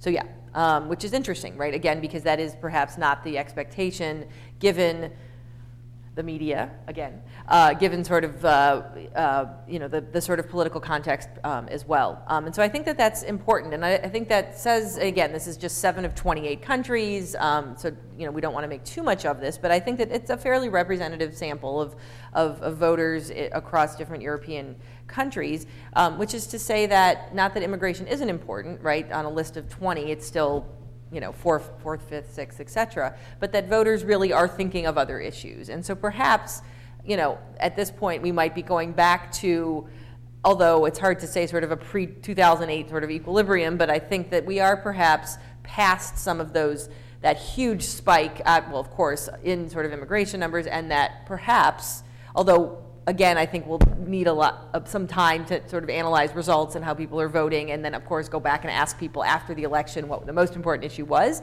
But I do think that we're returning to a time when, to a period where there are other issues that are that are on the minds of voters, right? Things that you know things like the economy, unemployment, et cetera. Now, the tricky thing is, which is always important to keep in mind, is that even though someone may not be saying immigration is one of the most important issues, immigration may be informing their opinions about the economy and trade and inequality and things like that also. And so this is always a bit of the challenge of trying to understand sort of public opinion polls. But I would say, in my opinion, I think that we are seeing a return to some of those other um, sort of more tr- sort of traditional political issues, even though they may be informed by the, the current the, the current context, which, invo- which involves immigration.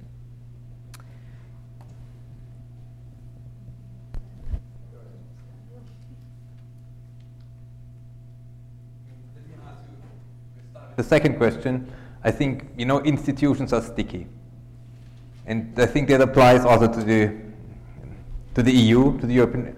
It's very very hard to implement, and so I don't see any any changes.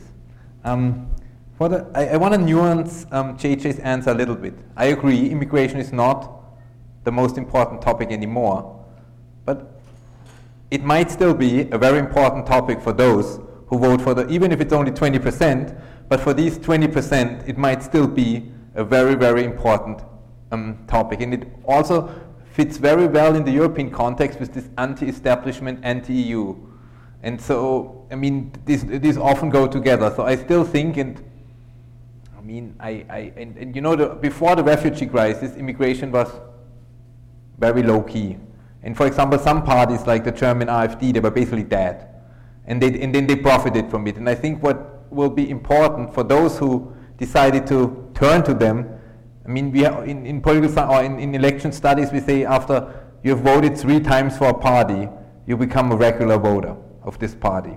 And I think what the danger is, and uh, will they, I mean, now we're reaching soon the third election, and so this, they, they might establish actually a vote base. Immigration might be at the, at the basis of this vote base, but then it's very hard to, once they have like developed this, this, this regularity, call it, it's very hard to, um, yeah, to, to change their vote. So even if it might not be immigration anymore, but immigration was the trigger issue that made them aligned with these parties.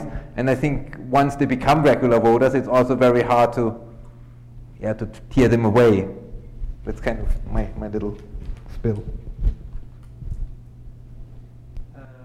Yeah, definitely. Um, I, I, think what, uh, what, what uh, just to add on to this, what also should be kept in mind is that uh, these, these salience figures uh, so, what is most important to uh, voters at a particular point in time uh, tend to be very fickle. So, they might actually change very fast. Uh, usually not during a campaign, uh, but then still it, it might because of all kinds of events that might happen. thinking about riots or terrorist attacks, or it can be, be any uh, uh, events or uh, particular debates. so in that sense, I wouldn't read too much into in, in, into that. Um, but a second point is uh, whether you know whether we uh, are uh, will will go back to such equilibrium. yeah, to reiterate my my point er earlier, I, I, I, I, really doubt that simply because in the eyes of the 20, perhaps uh, 30% of Europeans who are very, very uh, concerned about immigration and integration issues. Um, not much has uh, been solved, probably, and such a crisis can uh, occur again and again uh, blow uh, these parties, AfD, etc., again blow new life into these, these, these, these parties at any moment. So, in that sense, uh, I think, uh, um, yeah, I would not uh, see such equilibrium coming uh, under these circumstances, no. Yeah, thank you the second question. Um, yeah, um, Daniel mentioned institutions are very uh, sticky. Uh, and to elaborate, of course, uh, the EU is very complex, and it's not only supranational institutions, also intergovernmental institutions. So, for instance, one example is it's every European Parliament election is publicly uh, criticized by the media and also voters who are aware of it, for instance, that the European Parliament is a traveling circus. So it has a seat in Brussels and a seat in Strasbourg. And it's actually MEPs themselves who want to change it, but they don't have a majority for this.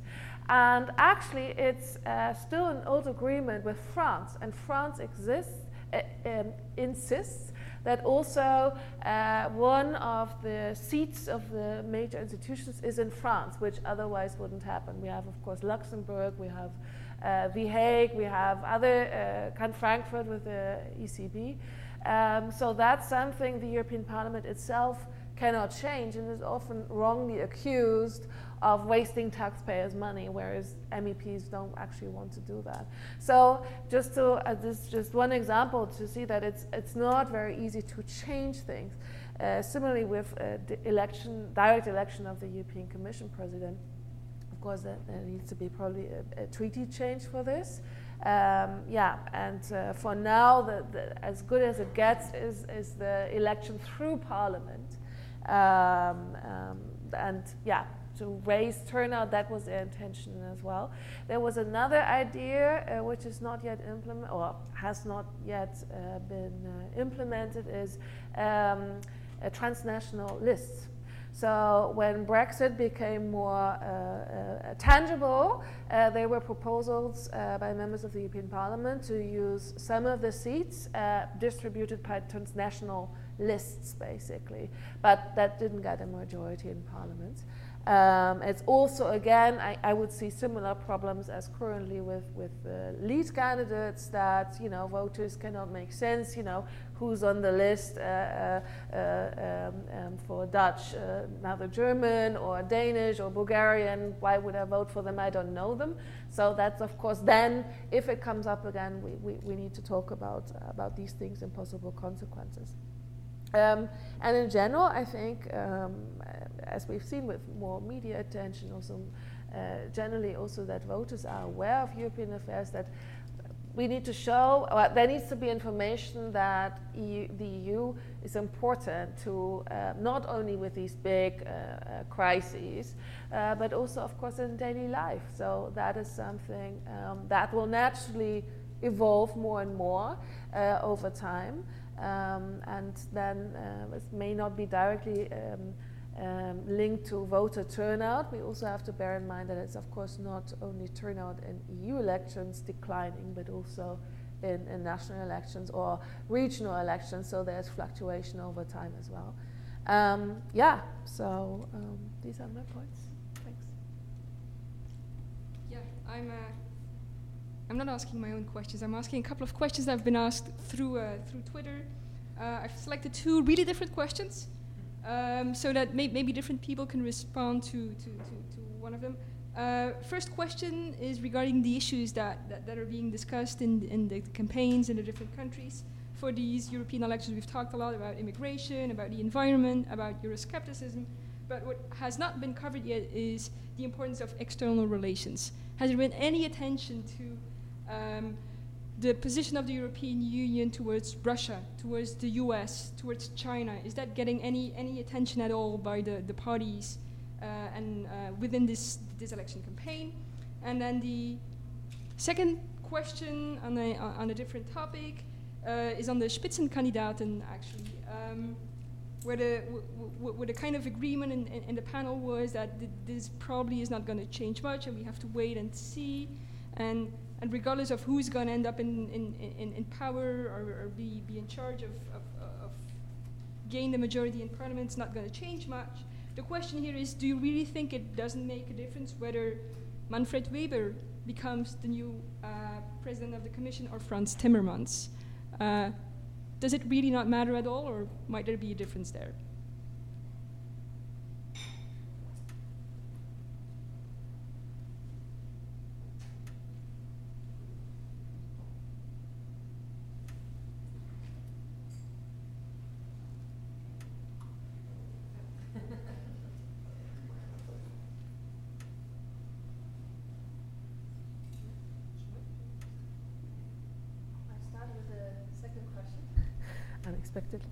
Um, um, yes, of course, it makes a different uh, a difference later on who is uh, in, in well, the president of the European Commission, we've seen, I mean, this is uh, a bit different research, but we've seen um, that, uh, of course, uh, the personalities of commission presidents also matter for integration. So, to what extent certain laws are, uh, or further integration is actually put through the relationship with member states.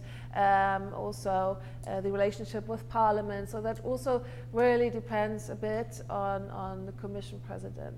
So, and of course, these two men, I mean, they're both men, uh, both uh, um, um, from uh, uh founding members, they're both um, experienced in, in the EU, basically. Uh, Frans Timmermans also has national political experience. And um, yeah, I mean, they are both from different parties, so that will, of course, also play a role in that sense. Um, but they are, of course, from uh, two what I want to say is that two centrist parties, pro-European, so for voters it may not make much difference, but later on for the relationship between institutions, um, that may matter. And yeah, and but also we have to see uh, what kind of majorities uh, are there for in the council, but also in the parliament for either of the candidates.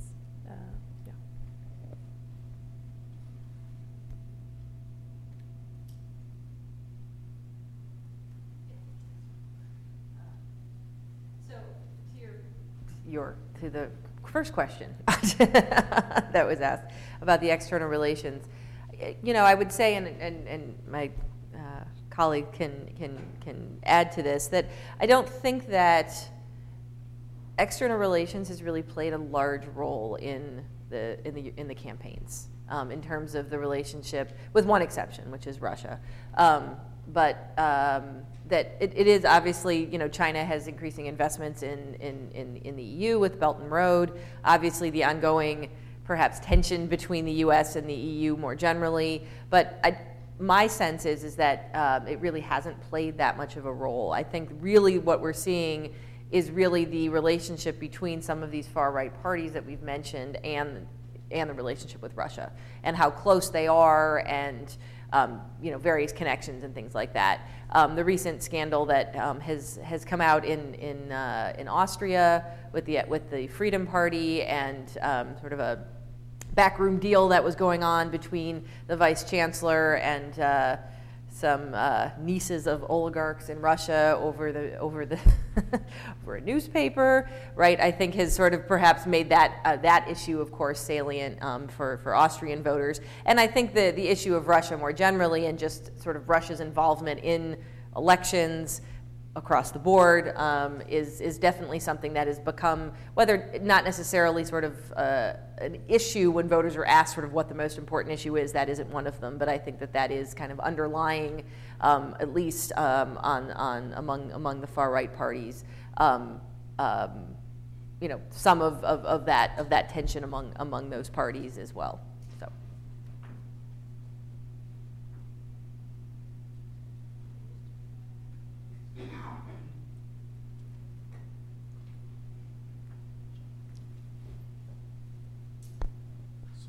My question is, do you think that the recent uh, political scandal in Austria could impact uh, the success of the far-right parties in the uh, European elections?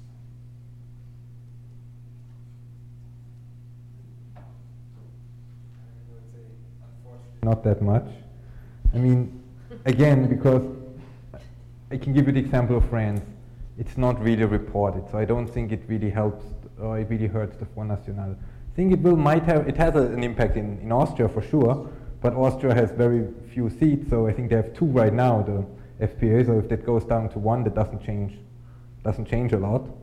Um, in Germany, I think it might have sm a small influence because Germany it's very much reported. It was German newspaper who broke the scandal. So I think in Germany the AfD instead of like 13, 15 percent, which we are hoping, maybe they go under 10. But I think that's the most impact, and even I'm not sure, but that's the most impact it could have.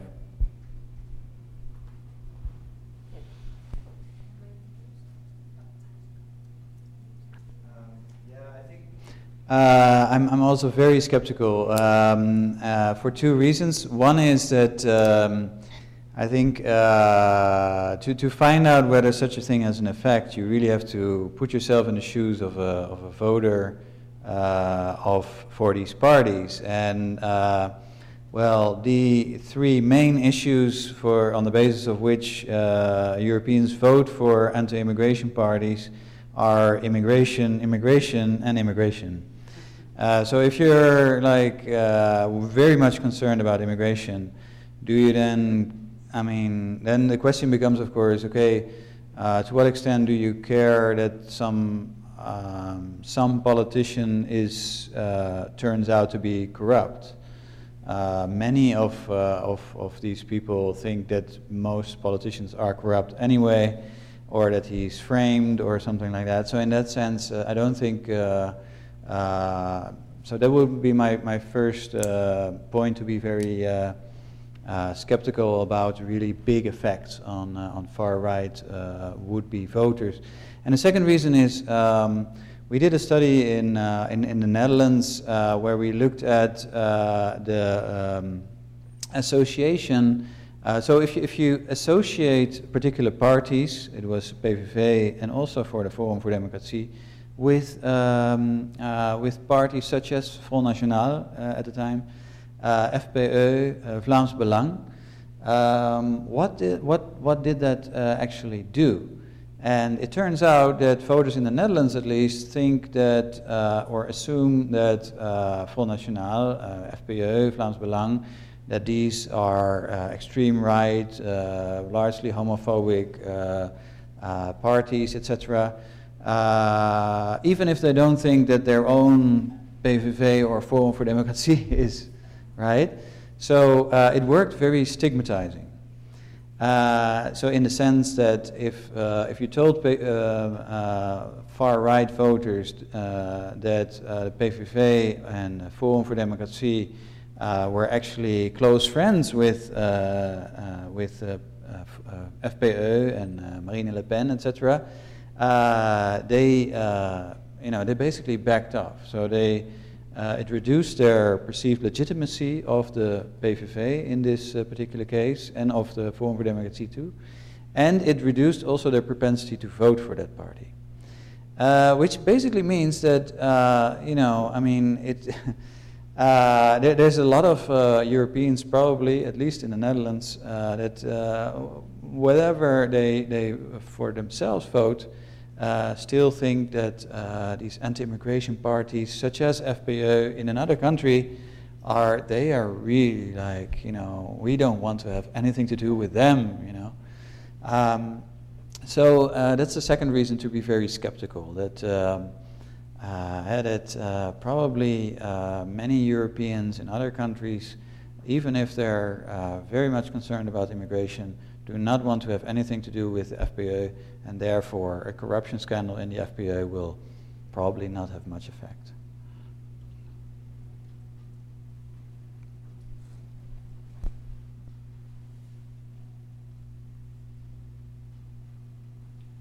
Uh, hi, bonsoir. Uh, Johannes Müller-Gomez de l'Université de Montréal. Uh, I would have two issues I would like to raise or to come back. First, the question Ruth just mentioned and to which uh, Katjana answered about the difference between the two candidates. And I think, like, I think there are several Europeans in the room, and I think we really would, I need to encourage the people that really would make a difference. It Makes a difference whether we've got Weber at the commission or, whether we've got Timmermans. Timmermans, an enthusiastic uh, European, passionate, uh, feminist in favor of climate action. Weber, not very charismatic, somehow finds himself in a dilemma between he's pro-European at the same time he's friend of Orban. He, he doesn't want to um, yeah, lose uh, votes on the right. So I would like to really hear your opinion on that. What do you think? What can be Timmermans or Weber's uh, impact on the future commission, and how, to which extent do you think they can have really an impact on the direction to which Europe is going to de de develop the next five years? My second point, um, you mentioned the rise of uh, right-wing parties, um, the low turnout we can expect for the next elections. Um, well, if we imagine it's Christmas today and you've got one wish, uh, how to reform the European Union, what do you think, or is there like one thing we should absolutely do to reform the European Union to make it more attractive to people, to encourage people to uh, uh, use their vote, to um, maybe also to um, somehow uh, contribute con uh, contribute to uh, yeah reduce Euro Euroscepticism among EU citizens. you mentioned already transnational list, the direct election of the European Commissioner, of the President of the European Commission. Is there one thing you really would say that's the most important reform we have to implement in the next five years? Thank you. Who wants to start with the Christmas wish? Well, my, my Christmas wish, wish uh, would at, at fir first uh, first phase, excellent question actually, uh, would simply be more democracy. I mean, uh, with a capital D. That is the bottom line, I think, of uh, of everything. More transparency, more democracy, more of uh, political conflict and showing what, uh, what is really at stake and try to engage uh, voters by actual uh, power and actual power clashes. Uh, I think that is uh, what, uh, what is lacking most in, in the EU politics at this moment.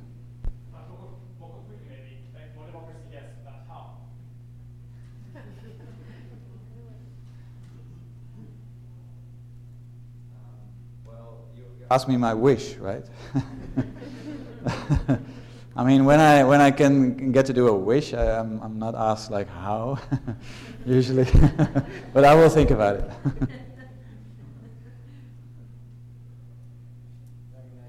I think the first question, it really depends what happens. I mean, the last five years was basically crisis mode.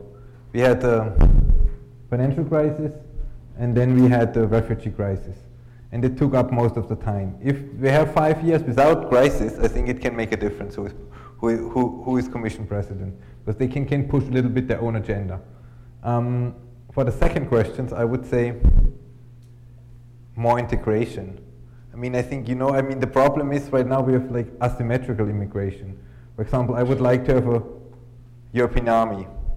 I would like to have a European foreign policy and, uh, uh, and I think that my wish would be that the pro-European forces have the, the courage also, also to overcome national boundaries, let's say when it comes to an army, when it comes to, for example, why do European countries need, several countries need atomic weapons? I mean, it's, it's enough if the European Union has one arsenal itself. Why does France needs to have their own? So I think that if states really walk, uh, talk uh, walk the walk and even go, yeah, I, I, I would say, answer this this this this um, this this this Euroscepticism by more integration and show that um, yeah more more cooperation is possible in other fields as well. And I think that's kind of a little bit the crux we are in. There's a lot of cooperation in some fields, but very much lack of cooperations in others. And, and, and, and I think to really show that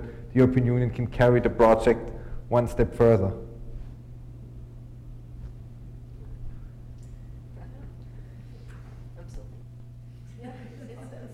I mean, uh, I agree with, with both of you that uh, there's, of course, a, a lot uh, has to be done still and developed on the one hand uh, from a researcher perspective, it makes it very exciting to study something which is still evolving. Uh, every time we think, okay, what, like an event here, what can happen next?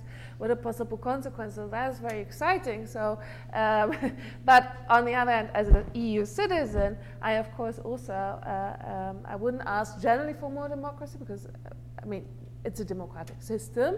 Um, there, at least from the, proce- the procedures are there.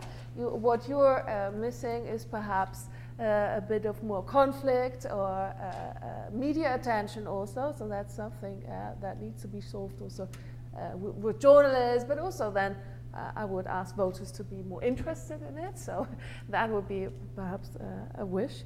Um, but coming back to your question about the two candidates, well, um, I was answering from, of course, from a voter perspective, uh, because for voters who've never heard of them, it doesn't really matter. And I have to say, uh, they are, of course, both pro-EU, even though, of course, um, um, Weber, there were the issues with Orban's Fidesz uh, in the party and stuff, but still he's a pro-European candidate for a pro-European party. He may have different ideas from Timmermans, but in that sense, they, they don't differ on that aspect. They, of course, come from different parties. But you also have to uh, remember that once you're a commission president, uh, you become a bit more neutral. You can, of course, have your agenda in terms of what do we want to tackle in the next few years, uh, and, and, who do we select as, as, as um, fellow uh, commissioners on the cabinet. But um, it's not like a national government where, we, where they can say, okay, for the next five years, it's youth unemployment that we want to work on, and only that. Of course, they will also uh, tackle that, but they cannot. They don't have the leeway to decide that uh, themselves only. They can help other institutions uh, developing it together, but it's not up to. It's not the president uh, of the United States, for instance, uh, who you know has really the agenda-setting power there. So in that sense. Um, one may be more likable than the others to some voters, but it's, it's, it's really not uh, uh um, um, uh, nothing um, too uh, impactful, perhaps. Yeah, thanks. so to go back to your Christmas question, which is a really great question, and I've been sitting here thinking as everyone has been talking and trying to come up with something really provocative, um, which I haven't really.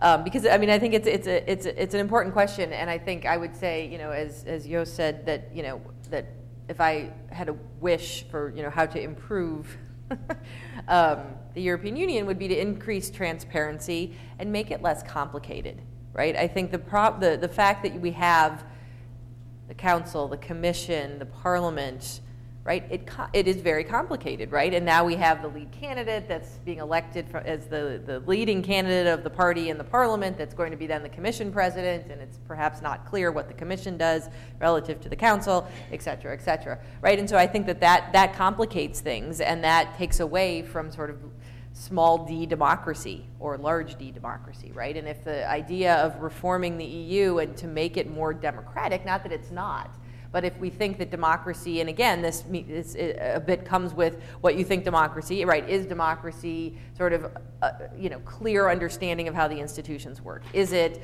higher levels of turnout, right? We've talked about, you know, the low levels of voter turnout, right? And, and I don't think it's actually been mentioned in, in, all of what we've said, but that turnout in the last election was about 43%. In the first election, correct me if I'm wrong, but I think it was about 62, 63%, right? So we have seen so, somewhat this sort of steady decline, just to put sort of that into perspective. But sort of obviously there's a reason for that, right? And there's all sorts of research that's talked about why you have a founding election, lots of turnout at first, and then it goes down. We're getting towards the end, not to get into that. But I think that again not it, it, i think it depends what we think about sort of what more democracy looks like i would say that it needs we need to infuse sort of more democracy and increase turnout and increase knowledge and perhaps make things less complicated how we do that and how we perhaps uh, eliminate a set of institutions. I don't know if we, we could even go that far, again, at this point in sort of the European project and integration, but I think that that would sort of go a long way to reaching some of these goals of democracy, increased transparency, knowledge, et cetera. So that's in five minutes what I'm thinking, but it's a very important question. Um, to, to come back to uh, uh, my elaboration on the, on the how of the wish, um, I, I, think uh, at, at, least two points that I also wish for uh, for national uh, Dutch uh, democracy. I worked in uh, in in in, uh, in, Parliament for a while, and then I think two two measures are clearly very important. One is much more transparency in terms of finance and also party finance, for example. But second, and perhaps most important, is much more power for Parliament, both in terms of uh, actual uh, institutional, really like uh, having even more power vis-a-vis the executive, and also in terms of, of, of, of, simply um, staffing, right, of support staff. Um, as uh, at least uh, the Dutch parliament is uh, permanently understaffed, and Not sure about the European uh, uh, Parliament, but it's probably not uh, uh, not bad to uh, to um, uh, give some more uh, resources there too. Uh, but then again, uh, on a final note, I mean, this is we're talking about a startup democracy here, right? A startup institution. Uh, so in that sense, do not expect wishes to come true very fast. I guess. Well, on this very optimistic note, um, maybe we should reconvene, you know, in like 40, 40 years so that we can evaluate whether the wish has become true or not. Um, well, I would like to thank the audience for the very interesting uh, question, questions, uh, also the, the virtual audience uh, through Twitter. Uh, now that uh, this event is coming to an end, I would also like to thank the um, Jean Monnet Center Montreal team and the Center for the Study of Democracy team for the organization. I would also like to acknowledge the uh, three funding agencies uh, without which this event would not have been possible. So the Fonds de recherche du Québec pour la Société et la Culture, the Canadian Social Science and Humanity Research Council, and the Erasmus Plus program for the European Commission. Obviously, I also would like to thank our four panelists for this insightful discussion, and please join me in a row of applause uh, to thank them.